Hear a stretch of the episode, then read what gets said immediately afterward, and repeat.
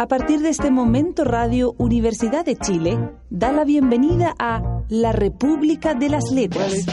Antonella Esteves, Patricio López y Alberto Mayol los invitan a ser parte de esta nación letrada y democrática en donde la conversación en torno a libros fundamentales es la excusa para juntarse con amigos, soñar y reflexionar sobre lo que somos y lo que podemos ser.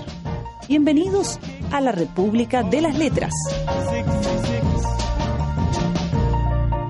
Mamá ha muerto hoy, o tal vez fue ayer, no lo sé. He recibido un telegrama desde el asilo. Su madre ha fallecido. Entierro mañana, sentidas condolencias. Pero no quiere decir nada, quizás haya sido ayer. El asilo de ancianos está en Marengo, a 80 kilómetros de Argel. Tomaré el autobús a las 2 y llegaré por la tarde. Así podré velarla y regresaré mañana por la noche. He pedido dos días de permiso a mi, patrón y no pudo rehusármelos ante una excusa semejante. Pero no parecía satisfecho. Llegué a decirle, no es culpa mía. No me contestó. Pensé entonces que no debía haberle dicho eso. Al fin y al cabo no tenía por qué excusarme, más bien le correspondía al presentarme las condolencias. Pero lo hará, sin duda, pasado mañana cuando me vea de luto. Por ahora es un poco como si mamá no estuviera muerta todavía. Después del entierro, por el contrario, será un asunto archivado y todo habrá adquirido un aspecto oficial. Albert Camus, el extranjero. Estamos de vuelta con la República de las Letras, equipo completo Saludamos en esta ocasión a Omar Sarraz. Buenas noches. Antonella Esteves. Buenas noches. Nuestro director. Con total. Yo sabía que el, la formal no iba a durar nuestro nada. director. Nuestro querido director, jefecito, que permite y procura con su poder ilimitado esta, esta opción, Patricio López. Buenas noches. Buenas noches. compañero. Hay un cuchillo sobre una botella. Ah, mira, mira, mira, mira. A ver. mira, Porque, porque lo que es estar en el poder. Ah. Oye, y ese vino es bueno. Sí, pues lo trajimos. Qué buen vino. Oye, pero se, ¿Se pasó. no se oye, no? Hay que, hay Se que- oye, se escucha, sí, sí, sí. Nos dicen. Oh, Alexis nos dice que sí se escucha. ¿Sí? Con toda claridad. Pobre Alexis. Eso no es ilegal. No, Tomar no. vino por la radio no es ilegal. No, pero Téngalo además claro. sábado la noche. Opa, sí. ¿Qué, qué- qué se espera? ¿Qué, ¿Qué se más puede- qué uno puede esperar? hacer Oye- un sábado por la noche? Ustedes dirán, ¿por qué están acá? ¿Qué hacen aquí? Y ¿A segundo- qué vinimos? ¿Qué hacen aquí? Y segundo, se dirán, ¿por qué van a hacer de nuevo? Ustedes, la gente que nos escucha, es la gente que nos escucha siempre. ¿ya? Si usted no nos escucha siempre, sabe que lo escucha, nos escuchará cinco minutos y es como una, un virus. Se quedará con ustedes por siempre. Bueno, ¿por qué hacemos de nuevo el extranjero? ¿Por qué hacemos de nuevo la República de las Letras? Pensé ¿Y por qué hacemos de nuevo? Esas son dos preguntas existenciales que tienen mucho que ver con el libro. Sí. Pero digamos la verdad, el extranjero lo hacemos porque la otra vez lo hicimos mal. ¿En serio? Mal.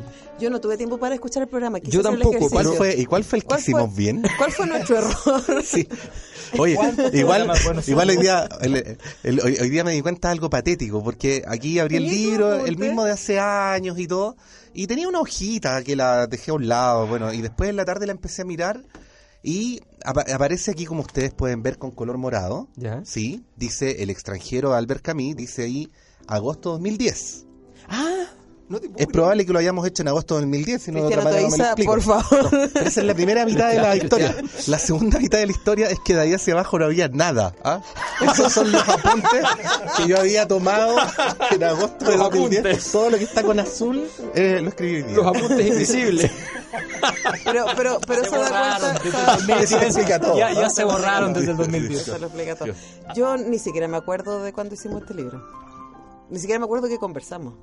En agosto del No, 2010. yo tampoco. En agosto del- yo me acuerdo. ¿Te acordáis? Yo me ¿Te acordáis? acuerdo. Me acuerdo, me acuerdo de la escena posterior, pero no me acuerdo del libro. no sé por qué, pero Bueno, quizás sería bueno explicarle a la gente que está recién aterrizando que esto es la República de las Letras. La República de las Letras es, como dice nuestra presentación, un encuentro entre amigos con la excusa de los libros eh, para hablar de la vida, básicamente. Hicimos este programa durante siete años. Sí, pues. Tuvimos una pequeña pausa. Fueron ocho. Pero en la pausa, Fueron ocho. además el programa siguió existiendo a través de manos y voces que no son la nuestra. Eh, tenemos una cosa así como con la externalización. Sí, pero es que franquicia, la franquicia. la franquicia de Antofagasta siguió funcionando, lo que le da continuidad histórica al programa para efectos del récord programa nunca Guinness, ha parado. que nunca ha parado. Y ahora recordemos tiene eso. doble vida. Sí. Y ahora tiene doble vida. Tan doble vida que nosotros vamos a ir a Antofagasta. ¿A hacer el programa también a ella? Es fantástico, ¿no? Si esto es fantástico. Oye, hagamos un brindis. Hagamos un brindis. Hagamos un brindis porque además estamos haciendo lo mismo que la otra vez. Ya llevamos como 15 minutos Sí, de programa sí, y todavía no hablamos del Salud. libro. ¡Salud! Salud. Exactamente. Era una excusa de verdad. Yo, pero si dijimos que era una cosa, o sea, no estamos engañando a nadie. No. Que la gente sepa. Alexis, que es nuestro primer nuevo auditor. Oye, qué buen vino. Pero Sí.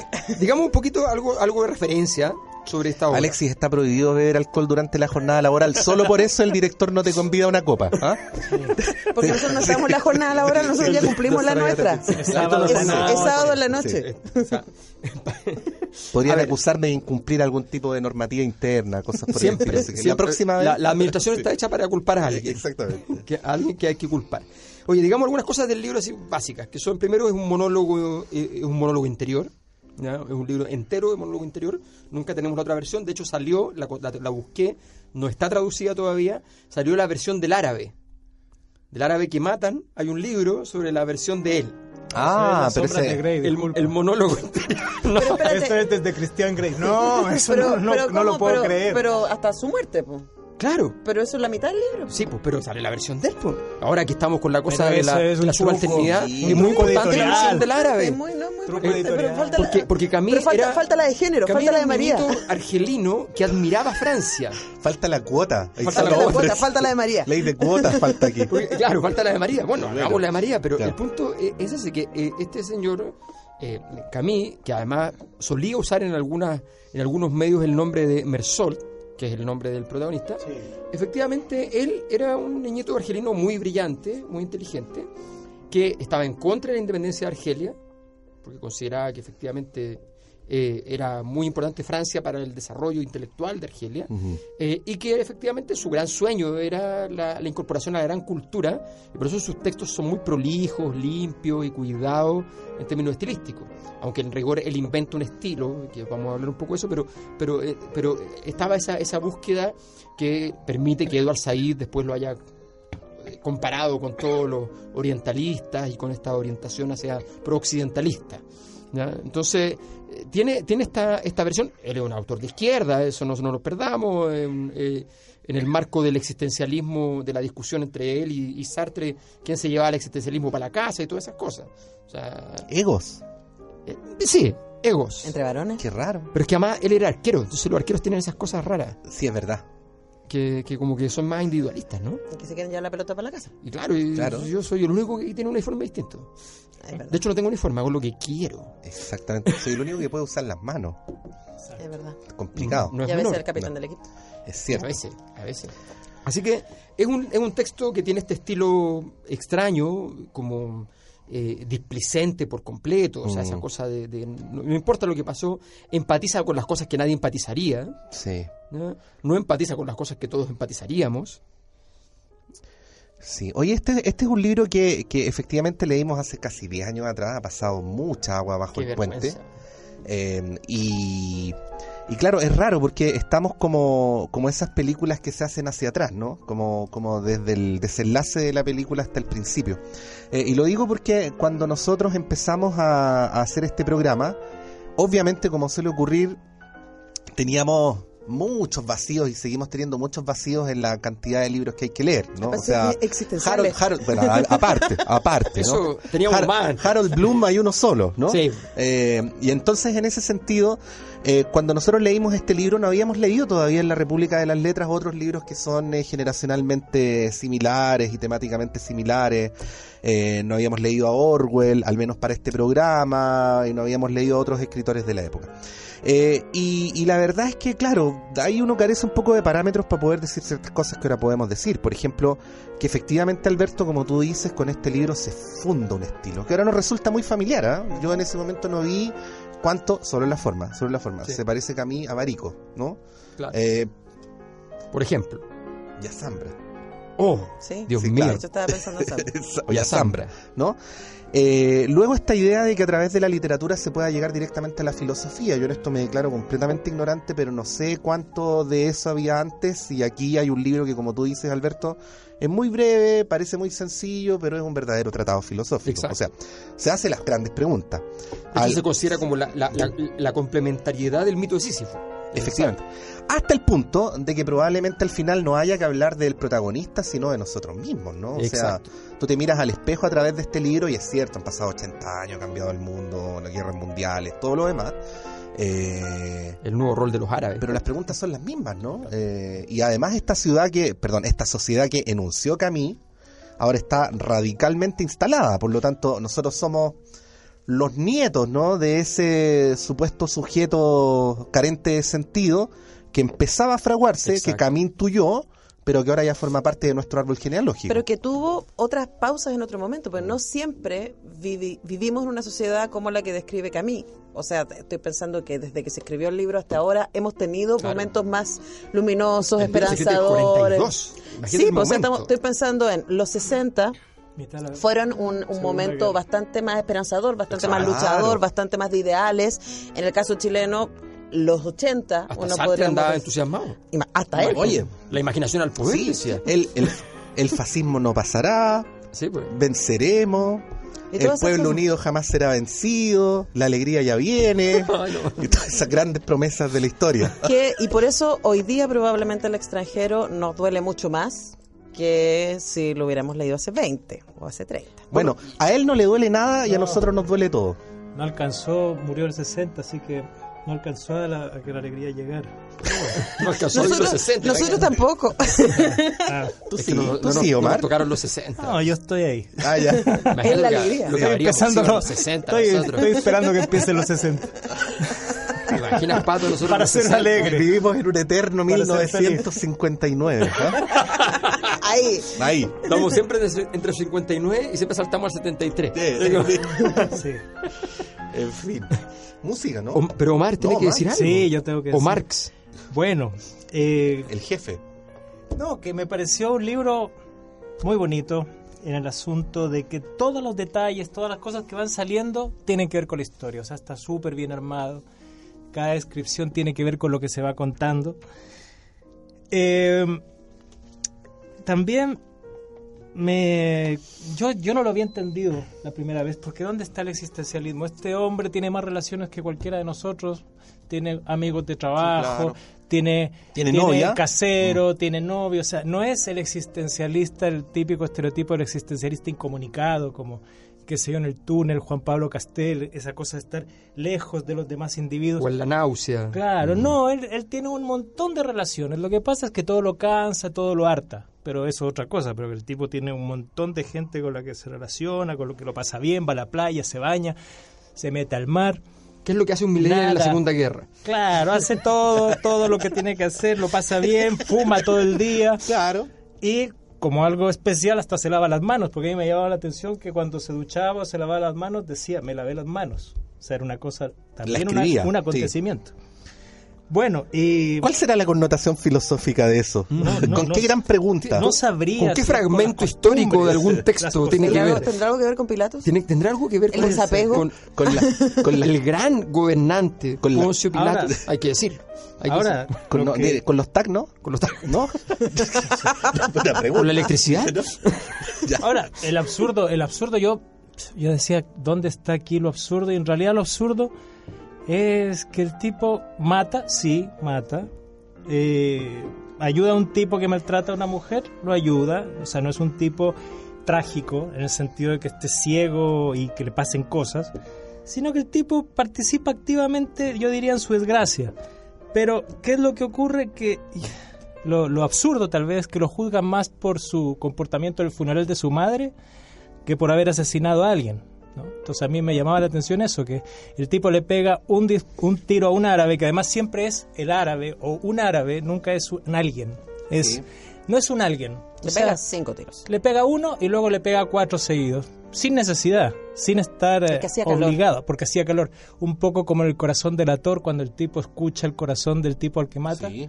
Así, o sea, el tipo como que está obligado por el calor y el agobio a disparar. Una cosa así. Sí, pero en este caso la relación con el, con el funeral de la madre tiene que ver con que este tipo es un sociópata, de alguna manera. Pero imagínense que el tipo estuvo velando, o sea, es un funeral mucho más exigente que los de ahora. Por o sea, supuesto, el no, tipo pero es estuvo toda la noche tomando, eh, eh, eh, velando a su madre con los viejos del asilo, pero lo juzgan porque manda a su mamá al asilo, lo juzgan porque el tipo tomó café con leche y fumó delante del ataúd de su madre porque no la quiso ver. Entonces, más que el asesinato del árabe es su comportamiento extraño hacia la madre y el ser ateo lo que hace que todo el jurado se, se ponga en contra de él. No que el tipo haya matado a alguien. O sea, El abogado dice un argumento fantástico Sí. en eso, el fiscal. lo condena más por, dice- por eso que dice, por matar a Yo alguien. lo acuso por matar a un hombre con el mismo corazón con el que veló a su madre. Ahí Claro, está. eso. Ahí está tu respuesta. Así que por favor, No tienes corazón. no tienes corazón. No. Vamos a un Ser tema. muy ¿Quién se ofrece para hacer el primer No, tema? yo, yo solo quiero subrayar que mi maestro dijo que había encontrado el libro muy bonito. Mi maestro edificante. Omar siempre está más ¿Un allá que octavo básico? siempre está más allá de Está en otro lado. Bueno, sí. ¿qué vamos a hacer? No. O sea, o sea, me lo recomiendas así como para ¿Te regalárselo a acuerdas mi dijo- polola. Yo todavía Sí. recuerdo un momento Sí. que dijo para el 14 de febrero. la prosa urgente, la prosa urgente. Eso fue tan hermoso. Yo Bueno. es que bueno, es que ese es el estilo. Sí, el Es estilo, en fin. Es lo que hace la es filosofía. lo que uno puede hacer. Es lo que hace la filosofía. Oye, ¿quién va a poner el primer tema? Por Yo. favor. Ya, adelante, por favor. Quiero poner una canción que solo hemos puesto tres veces en la historia de la República de las Letras. No. Solo tres veces. Solo tres De veces. hecho, están por ahí las fechas. Ah. Sí. Vamos a poner las fechas también en el Facebook, ¿les parece? Sí. El- la, la canción que tiene que ver con todo y con todos. Ay, me encanta esa canción. Sí, el marco teórico de la vida, de la existencia. Se llama La canción de la totalidad. La canción por de la totalidad, exactamente. exactamente. Es la canción de las canciones. El cantar de los cantares. Ajá. ¿Cuál es? Pueblo Blanco. ¡Oh! De No Joan sé Manuel por qué, no sé por qué lo Para ti, Sí, por supuesto. para ti, Para ti. para ti. Para ti que estás escuchando. Perfecto.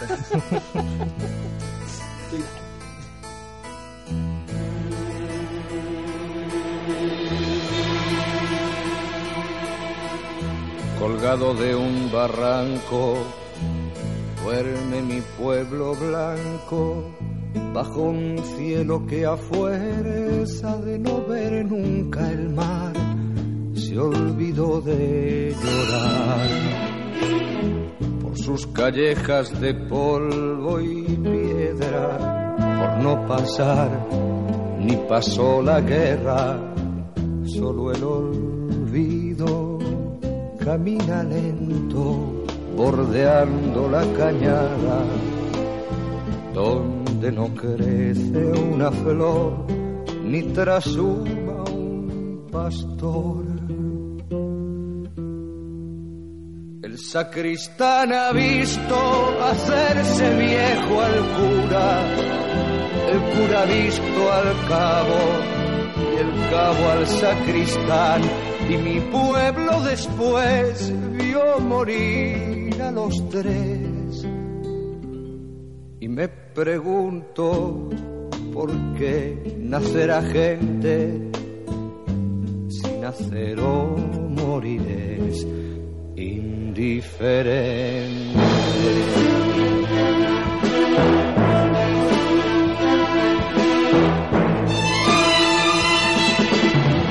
La siega a la siembra se vive en la taberna. Las comadres murmuran su historia en el umbral de sus casas de cal. Y las muchachas hacen bolillos, buscando ocultas tras los visillos a ese hombre joven que noche a noche forjaron en su mente. Fuerte para ser su señor y tierno para el amor. Ellas sueñan con él y él con irse muy lejos de su pueblo y los viejos sueñan morirse en paz y morir por morir quieren morirse al sol. La boca abierta al calor como lagartos medio ocultos tras un sombrero de espanto.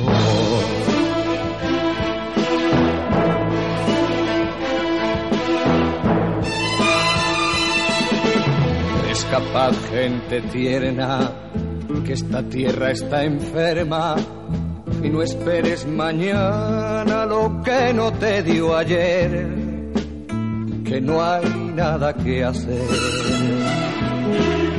Toma tu mula, tu hembra y tu arreo, sigue el camino del pueblo hebreo y busca otra luna. Tal vez mañana sonría la fortuna si te toca llorar, es mejor frente al mar. Si yo pudiera unirme a un vuelo de palomas y atravesando lomas dejar mi pueblo atrás, juro por lo que fui que me iría de aquí pero los muertos están en cautiverio y no nos dejan salir del cementerio.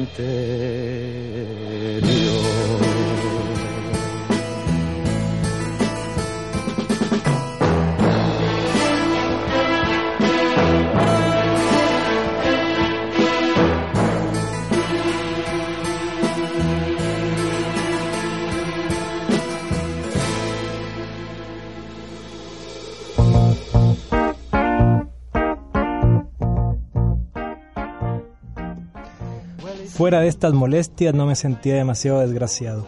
Una vez más todo el problema consistía en matar el tiempo. A partir del instante en que aprendí a recordar, concluí por no aburrirme en absoluto.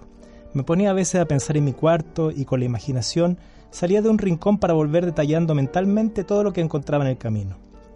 Al principio lo hacía rápidamente, pero cada vez que volvía a empezar era un poco más largo. Recordaba cada mueble y de cada uno cada objeto que en él se encontraba y de cada objeto todos los detalles. Y de los detalles una incrustación, una grieta o un borde gastado, los colores y las imperfecciones. Al mismo tiempo ensayaba no perder el hilo del inventario, hacer una numeración completa. Es cierto que fue al cabo de algunas semanas, pero podía pasar horas nada más que con enumerar lo que se encontraba en mi cuarto. Así cuanto más reflexionaba, más cosas desconocidas o olvidadas extraía de la memoria. Comprendí entonces que un hombre que no hubiera vivido más que un solo día podía vivir fácilmente 100 años en una cárcel. Tendría bastantes recuerdos para no aburrirse. En cierto, en cierto sentido era una ventaja. Existía también el sueño. Al principio dormía mal por la noche y nada durante el día. Poco a poco las noches fueron mejores y pude también dormir de día. Puedo decir que los últimos meses dormía de 16 a 18 horas por día. Me quedaban por lo tanto 6 horas para matar con la comida, las necesidades naturales, los recuerdos y la historia del checoslovaco. Así pasó el tiempo, con las horas de sueño, los recuerdos, la lectura del hecho policial y la alternación de la luz y de la sombra. Había leído que la cárcel se concluía por perder la noción del tiempo, pero no tenía mucho sentido para mí. No había comprendido hasta qué punto los días podían ser a la vez largos y cortos, largos para vivirlos sin duda, pero tan distendidos que concluían por desbordar unos sobre los otros. Perdían el nombre. Las palabras ayer y mañana eran las únicas que conservaban un sentido para mí. Cuando un día el guardián me dijo que estaba allí desde hacía cinco meses le creí, pero no lo comprendí. Para mí era el mismo día que se desarrollaba sin cesar en la celda y la misma tarea que proseguía.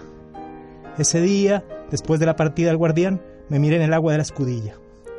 Me pareció que mi imagen continuaba seria, aun cuando ensayaba sonreír. La agité delante de mí, sonreí y conservó el mismo aire severo y triste. El día concluía y era la hora de la que no quiero hablar, la hora sin nombre, en la que los ruidos de la noche Subían desde todos los pisos de la cárcel en un cortejo de silencio. Me acerqué a la claraboya y con la última luz contemplé una vez más mi imagen. Seguía siempre seria y nada tenía de sorprendente, pues en ese momento yo lo estaba también. Pero al mismo tiempo y por primera vez desde hacía largos meses oí distintamente el sonido de mi voz. Reconocí que era la que resonaba desde hacía muchos días en mi oído y comprendí que durante todo el día ese tiempo había hablado solo. Recordé entonces lo que decía la enfermera en el entierro de mamá. No, no había escapatoria y nadie puede imaginar lo que son las noches en las cárceles. Estamos leyendo El extranjero de Albert Camus en esta república. ¿Iremos mejor que la vez anterior o...? Vamos, vamos mejorando, vamos mejorando. Pero contemos un poco, contemos brevemente. El, el, el, devenir del libro es súper sencillo, entonces la verdad es que se cuenta muy fácil. Es mamá ha muerto hoy o quizás fue ayer, no lo Sí, sé, no que es un, texto clásico de la historia de la humanidad, básicamente. comienzo, Gran comienzo. O sea, si no fuera porque es un poco pesimista, lo habrían puesto en, en- en- en esa nave que anda por el espacio diciendo quiénes somos por si a alguien le importa. Eh, como si a alguien le importara. Pero bueno, Claro. Luego de, de la- la muerte de mamá hay que ir al funeral. En el funeral no pasa nada importante. Él vuelve, se encuentra con María de casualidad. ¿ya? Eh, se, hay un Antigua leve compañera de trabajo. antigua Sí. compañera de trabajo, hacen un coqueteo, qué sé yo, la invita a salir, se van a ver una película en la noche, ¿ya? eso redunda en una noche conjunta, al día siguiente Qué ya bien- se va, bien dicho. ¿ya? claro, en- y, y se va ella, Noche el día siguiente tiene que haber una tía, una cosa así, qué elegancia. y él, y él se queda ¿ya? Pensando, descansando, durmiendo, fumando, mirando por la ventana. Todo esto está narrado. Esto es lo interesante, es que además muchas cosas irrelevantes, Sí. a propósito, están narradas. Luego ellos hacen amigos de, un- de- y salen con unos amigos de él a pasear a las playas y en esos devaneos de playa hay un conflicto con unos árabes y él termina, por accidente, por una situación ridícula, que ya podremos leer algún fragmento, matando a un árabe. Y eso redunda en un juicio. Sí.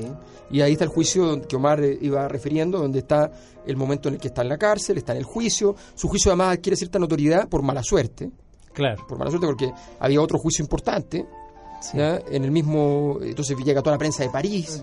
Incluso ese juicio de alguna manera cae y tiene que ver con este juicio porque era por un parricidio. Y el- Exacto. Y el, y el fiscal que lo está Lo acusando vincula. vincula como que él también de Sí. alguna manera había asesinado a su mamá. había- claro, entonces, y, y entonces viene el- el- la, la discusión sobre la existencia en la cárcel y la soledad eh, circundante. Eh, sin dramatismo, sin horror, con solo el análisis y la reflexión, una cierta discreta melancolía, Una resignación. mucha anomia, Sí. cantidades toneladas de anomia. Es que yo creo que ese es el tema.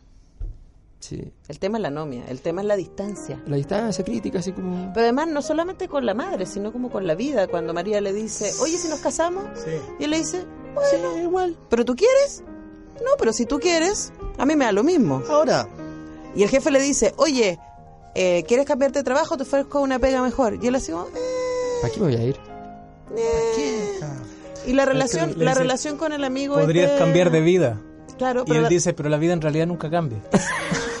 ¿Qué. Oye, pero, pero ahí, aquí el, el, ma- el matiz que pone, que pone Omar es fundamental, porque quien no haya leído El extranjero podría creer que estamos hablando de un sujeto muy, muy, muy, muy, muy anormal. Sí. Y la verdad es que formal, cotidianamente no lo es, ni siquiera podríamos estar hablando de un asesino, o sea, es el único crimen que ha cometido en su vida. No, no, no, no digo que la distancia entre asesinar a alguien y no asesinarla sea un, un riachuelo así muy fácil de cruzar, pero pero es que para él sí, Podría, po. podría haber alegado Sí, irreprochable conducta anterior y ya. No sé, a, ve- a veces me pregunto, no sé, me, me pregunto a propósito del libro, ¿no? ¿A cuántos de nosotros nos ha pasado que se muere un pariente y la verdad es que pena no nos da? No. Eh, ¿Cuántos de nosotros hemos mandado, eh, hemos, hemos, no, no digo que yo lo haya hecho, porque mi- tengo a mis papás ahí, pero hemos mandado a nuestros padres a un asilo? Eh, Sí. O si no lo hemos mandado, pasan tres o cuatro meses y no los vamos a ver porque no he tenido tiempo, ¿no? Mm. Comillas. Claro, ¿ah? claro, claro. Eh, las convenciones sociales también, ¿no? o sea, es cierto, a él no le da pena la muerte de la mamá, pero está lleno de convenciones sociales que si uno no las cumple, te miran feo, ¿no? Como si estuvieras incurriendo en una incorrección. Entonces, o sea, no quiero decir con esto que el sujeto en cuestión, nuestro No. protagonista, sea un tipo digno de admiración No, no. o de imitar, pero... Lama, Pero lo que quiero decir es que, es que probablemente la gracia del libro o, o su potencia radica en no pensar que es radicalmente alguien que está No. allá y que es radicalmente distinto a nosotros, No, no, no. sino en lo contrario. Incluso Mm. yo llegué a pensar que tal vez el libro ha perdido en, cierto aspecto actualidad porque son más existencialistas que los autores del existencialismo. O sea, las cosas que él contaba tal vez ahora son mucho más que, que en esa época. O sea, Sí, o sea lo que eh, su actitud podría ser normal ahora. sí. Oye, tenemos muy- que ir a la muy pausa. millennial. Tenemos que ir a la pausa. Podemos, porque Alexis no, no, nosotros hemos perdido la, la rutina y la capacidad de seguir la, La administración, intuición, la intuición. de administrativa, seguir las normas, de seguir las normas. normas. sí. Somos anómicos. Entonces, Sí. vamos ya a la vuelta, a la vuelta de, vamos a una pausa. Eh, destacado con nuestro gran auspiciador, que es Librería Clepsidra. Uh-huh, no seríamos nada. No, seríamos, nada. a partir de ahora ya no hay un bloque para Librería Clepsidra. Todos los bloques. Todos los bloques. Para Clepsidra. Salud por Clepsidra. Salud. Salud. Ah. salud. Ven tiempo. Vamos a la pausa y volvemos. El tiempo, aquí. En el tiempo. Qué grande. Oye, te hablo desde la prisión. Wilson Manyoma.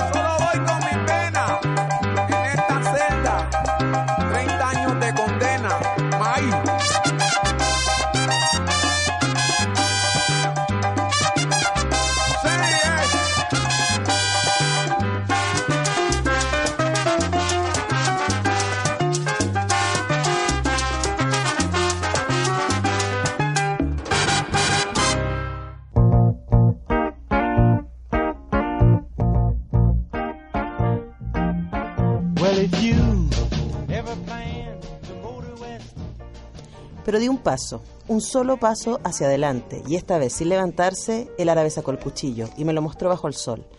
La luz se inyectó en el acero y era como una larga hoja centellante que me alcanzara en la frente. En el mismo instante, el sudor amontonado en las cejas corrió de golpe sobre mis párpados y los recubrió con un velo tibio y espeso. Tenía los ojos ciegos detrás de esa cortina de lágrimas y de sal. No sentía más que los címbalos del sol sobre la frente e indiscutiblemente la refulgente lámina surgida del cuchillo, siempre delante de mí. La espada ardiente me roía las cejas y me penetraba en los ojos doloridos. Entonces todo vaciló. El mar cargó un soplo espeso y ardiente. Me pareció que el cielo se abría en toda su extensión para dejar que lloviera fuego. Todo mi ser se distendió y crispé la mano sobre el revólver. El gatillo cedió. Toqué el vientre pulido de la culata y allí, con el ruido seco y ensordecedor, todo comenzó. Sacudí el sudor y el sol. Comprendí que había destruido el equilibrio del día, el silencio excepcional de una playa en la que había sido feliz. Entonces tiré aún cuatro veces sobre un cuerpo inerte en el que las balas se hundían sin que se notara y era como cuatro bebés golpes que daba en la puerta de las desgracias. Albert Camus, El extranjero. Estábamos escuchando justo antes de volver el tema que programó Omar desde su domicilio en Ñuñoa. Omar, cuéntanos, ¿cuál es el tema que programaste? Bueno, El preso de Fruco y sus tesos. Así que ¿Quién es, quién es- quién es Fruco? ¿Y son es un tesos? grupo, ¿Quiénes un- claro, no, no, el- es un Además, los grupo- tesos son de él. Claro, es, ¿Son de él? es un grupo colombiano, pero de ahí más allá no sé. ¿Y Eh, cómo, eh, y cómo fue que los tesos pasaron a ser posesión de, Fruco? ¿De Fruco? Sí. Eso no lo sabría. No, no, una- no he visto la escritura pública, no, no sé. Aquí, Oye, el- sí, sí, no, que- por que- favor, por no, por favor, favor. sí, Pero después pero, de- jefecito, No, por favor, A ver, pero espere. no me haga interrumpir. Lo que acaba de leer eh, Antonella está justo, justo en el centro del libro. Está tan armada la cosa que justo se acaba en la página 60 y son 120. Y está ahí el asesinato y de ahí preso hasta el final. Adelante. Dato estadístico de librero. Corner número. No, un tema muy que, que, que el, el libro se llama El extranjero, pero pero Marzón no es extranjero. No, pues. Esa es la gracia.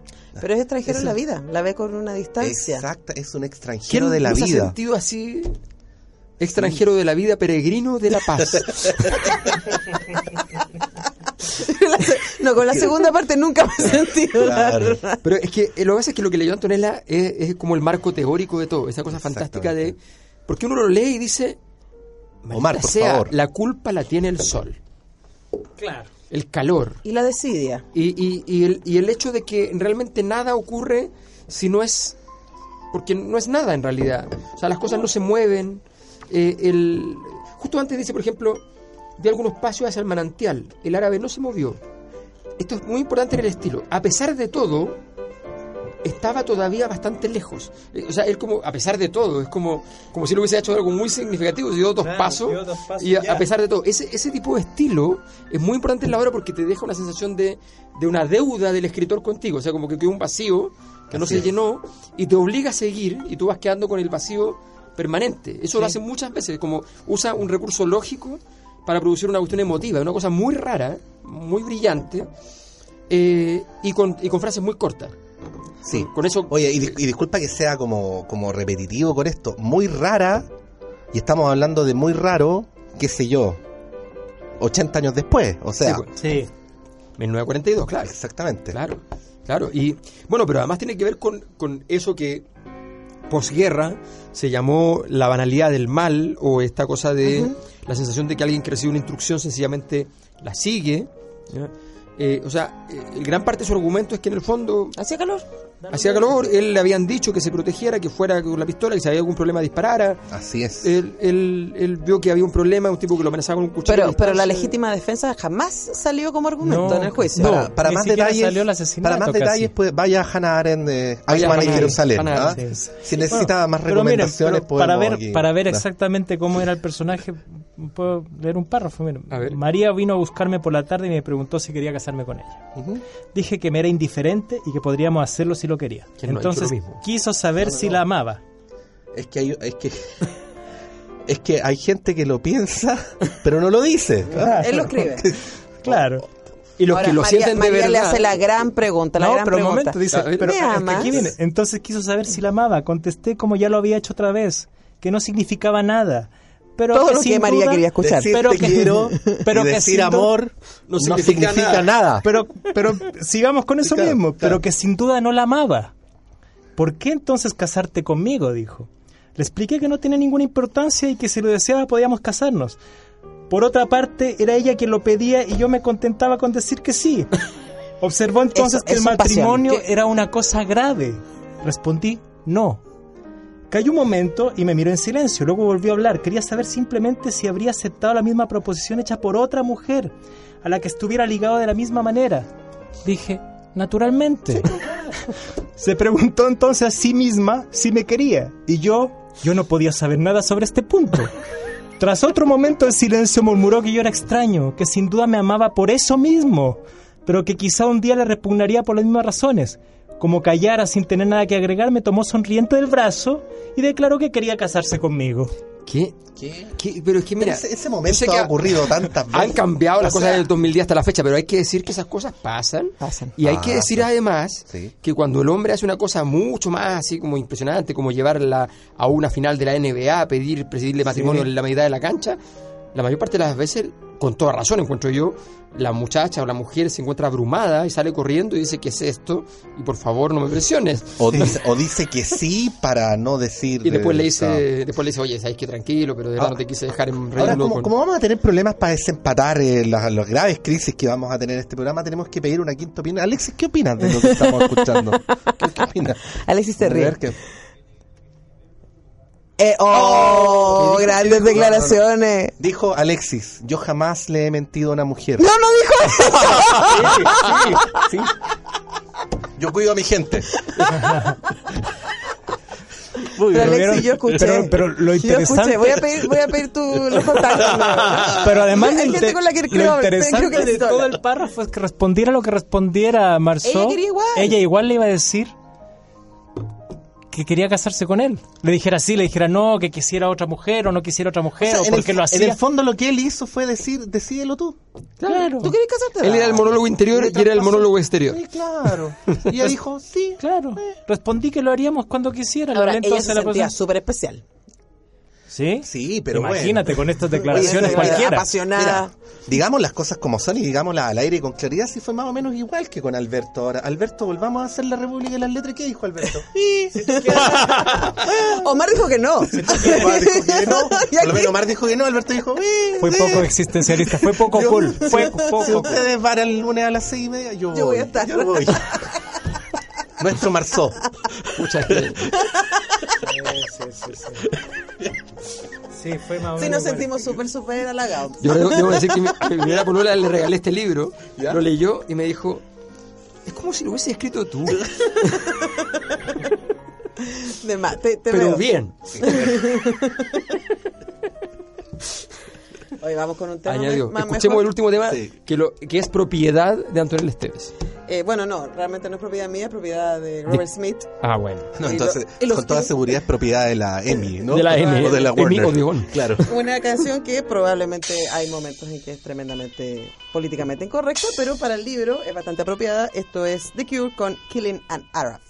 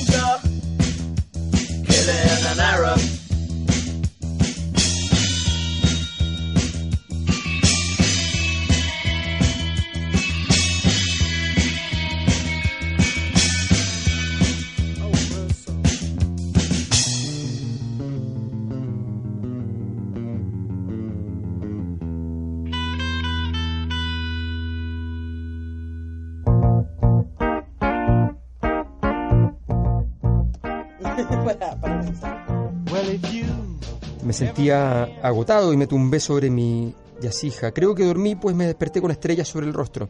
Rumores del campo subían hasta mí. Olores nocturnos a tierra y a sal refrescaban mis sienes. La maravillosa paz de este verano adormecido penetraba en mí como una marea. En ese momento y en el límite de la noche aullaron las sirenas. Anunciaban partidas hacia un mundo que ahora me era para siempre indiferente. Por primera vez, desde hacía mucho tiempo, pensé en mi madre. Me pareció comprender por qué al final de su vida había tenido un novio, por qué había jugado a comenzar otra vez. Allá, allá también, en torno de ese asilo en el que las vidas se extinguían, la noche era como una tregua melancólica. Tan cerca de la muerte, mamá debía sentirse allí liberada y pronta para revivir. Nadie tenía derecho a llorar por ella, y yo también me sentía pronto a revivir todo, como si esta gran cólera me hubiese purgado del mal, vaciado de esperanza, delante de esta noche cargada de signos y de estrellas, me abría por primera vez a la tierna indiferencia del mundo. Al encontrarlo tan parecido a mí, tan fraternal, en fin, comprendía que había sido dichoso y que lo era todavía.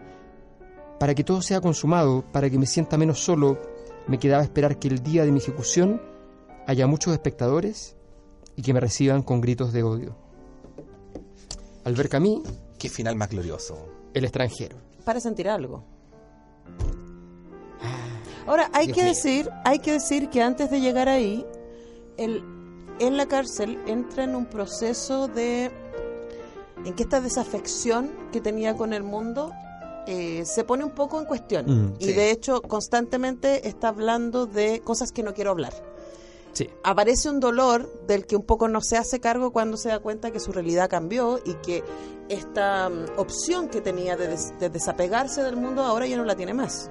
Que va a ser desapegado del mundo a la fuerza. Y aunque él diga, bueno, cuando le dice un poco al sacerdote, bueno, usted también se va a morir, yo me voy a morir antes, da lo mismo. Pero realmente uno ve que en, en el tono y en sus reflexiones hay un. La verdad es que en el fondo. no La me- presencia de la muerte No le empezó a dar algo de sentido a su vida. No, claro. O sea, el- es la búsqueda de un sentido en el en medio de ese sentido, pero de un sentido como- que es, que es casi naturalista, que es como sentir la marea de la noche, Exacto. sentir eh, lo que está Las allí. sensaciones. todo. La No, sensación. se dio cuenta de que era feliz, pero, pero además ahí está el asunto que dice, ¿A bueno, no pero, ha pasado? pero para, para, para, para un poco, ¿cómo se dice? Resignarse o eh, dice, bueno, pero voy a morir ahora en 20 años más. Trataba de convencerse de eso. Pero al mismo tiempo no podía reprimir la alegría, el júbilo cuando se pensaba en la posibilidad del indulto.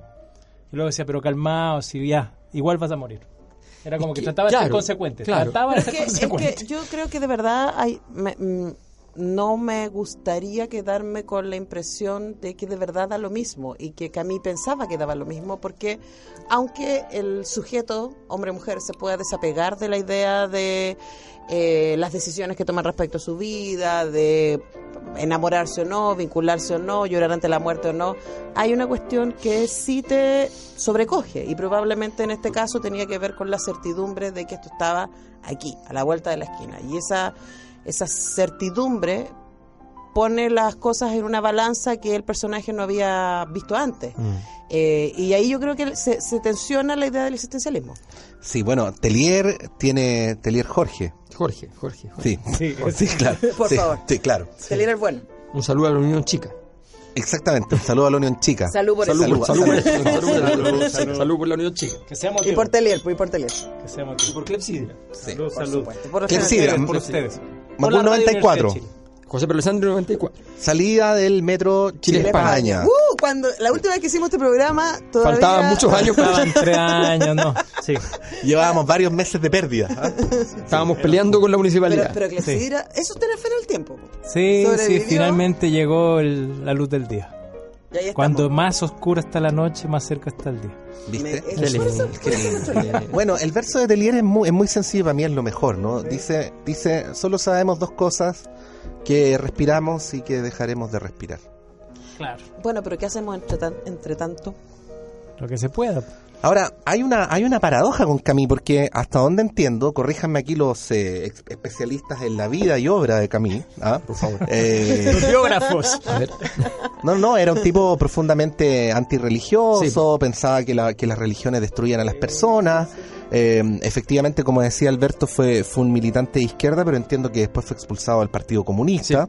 Eh, por lo tanto, Por falta de ideología. descre- de- de- descreyó, descreyó, tam- descreyó de también de y la descreyó también de las de las organizaciones políticas de izquierda y de las ideologías y finalmente su argumento venía a ser algo así como estos como que estos relatos totalizantes eran los que terminaban eh, reduciendo a los seres humanos a aquello que aparece criticado sin criticarlo en el extranjero. Claro. Pero bueno, lo que las décadas han venido demostrando es que lo que ha convertido a las personas en personas carentes de sentido, eh, con vidas sin hacerse las grandes preguntas, no son precisamente los relatos totalizantes, sino exactamente lo contrario. Claro. Es decir, la falta de sentido, que a veces se encuentra a través de una religión, a veces a través de una ideología, Pero también- el sentido de la trascendencia. eh, Pero, Bueno, pero, Pero también fue el primero en denunciar así con claridad la idea de que el mero hecho de constituir una operación, o sea, el mito de Sísifo de subir la piedra y volverla a subir una y otra vez, ya, ese, ese sinsentido de hacer siempre lo mismo eh, es parte de la caída de la humanidad en un estado muy, muy primi- primario, Mm. no obstante los niveles de civilización y desarrollo que Sí. parezca mostrar. Sí, pero yo creo que, que el desapego actual tiene que ver con la pérdida de las ideologías, ¿cachai? O sea, como en qué crees hoy día, ¿quién no te ha, quién no te ha roto el corazón? sí. O sea, la iglesia, No, la, pero, la política, pero eso es lo la claro, gente. Eso, eso no. Claro, no, nada, nunca es fácil. Pero aquí lo, lo bueno es que el personaje hasta el final no hace el cálculo y no dice, oye, si yo soy buenito, sino que el tipo es digno hasta el final. Incluso la- las últimas tres páginas son una pelea con, con un cura, donde el cura empieza por decirle, ¿por qué me dices señor y no me dices padre?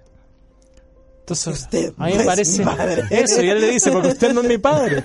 Ta, ta, ta, Claro, claro. Entonces, Yo- esa cosa de gran, no... la- la gran Claudio Bunster. Claro, podría, podría haber, podría haber buscado, podría haber buscado el, el, ¿cómo se llama? El indulto. Claro. Pero no, el tipo sigue consecuente a pesar del miedo, del titubeo, de, de Es como cuando a- le dice al abogado, a a, su abogado le dice, bueno, pero eh, todos hemos deseado alguna vez que muera un ser querido. Ay, pero no Dice, eso. por favor, no lo digan en el juicio. Claro, claro. El- el- hay una cosa que me, que me pasó al leer por quincuagésima sexta vez este libro, porque me lo leí muchas veces, eh, que yo creo que de aquí viene, porque me lo leí muy chico, yo creo que de aquí viene mi eh, sobredimensionada visión de estar preso, en positivo. ¿ya? Entonces, yo siempre que estaba con mis equipos de trabajo, como que en algún momento, no sé cómo, porque no me acuerdo yo, me lo decían ellos después que, que yo añoraba en algún momento, si yo estuviera preso podría escribir todas estas cosas. Y O sea, tú pensabas que la luz de la luna llena iba a entrar por la ventana barrotes Entonces- entonces- y eso te iba a generar una epifanía que te iba a permitir inspirarte. Debo decir que uno de, Claro, de mis, bueno, de mis sí. entonces investigadores, un muchacho muy brillante, ya, eh, que nunca le gusta que lo nombre, así que lo voy a nombrar, que se llama Francisco Crespo, Saludos. eh, eh, él decía siempre, profesor, usted tiene una idea muy distorsionada de lo que es la cárcel. Claro. Y yo le decía, sí, pero lo, lo que me parece interesante es la soledad Claro, y, y el, y el estudio. claro. César Antonio Bueno. Gramsci es envidiable. es envidiable. Entonces, eh, no, después de que vi Mateluna y la carta de Mateluna que les manda a los compañeros de- del, del teatro, les dice, la verdad es que el reggaetón, el reggaetón es 24 horas hoy día en una Sí. cárcel. Sí. Ay, qué terrible la Ahora, lo que les digo es que Entonces- lo, lo que sí le daba rabia al personaje es que él hubiera querido, si lo van a condenar, que al menos pueda decir las cosas. Pero le arma el juicio el abogado, le dice que no hable, ni siquiera dice lo que piensa y lo condenan igual a la guillotina. Así que Bueno, para eso. hay que retirarse. Para estas cosas hablamos, pues. para estas cosas nos juntamos. Bueno, Nos habí- haciendo habíamos gestos. muerto y resucitamos. Hemos terminado, Sí. estamos fuera, ya Salud nos vamos. Ah, y lo último, yo también creía que la guillotina estaba en un estrado hacia arriba. Y el tipo dice, no, está a la altura tuya, ahí caminando por el piso, Ahí. llega la guillotina, te arrodillas Sin y te solemnidad. cortan la... No, ni Sin escenario. que subir Tiene una fantasía revolucionaria Era una fantasía del cinematográfica. Qué horror, 1789. Qué horror. O sea, la, la cabeza ni siquiera cae. La No, cabeza ni siquiera cae. Claro, la polla nomás y ahí Solo, quedó. solo hace, suena así, toc. Toc. Patricio López, Es bueno, Omar es bueno tenerlo claro. Antonella Esteves, Alberto Mayol. muchas gracias. Un Gracias. Un placer. Nos encontramos la próxima La semana. próxima semana, quién sabe. Un abrazo. Nos Chao. vemos. Adiós. Antonella Esteves, Patricio López y Alberto Mayol y su República de las Letras regresan la próxima semana con un nuevo libro y nuevas conversaciones. Los esperamos. on Route 66.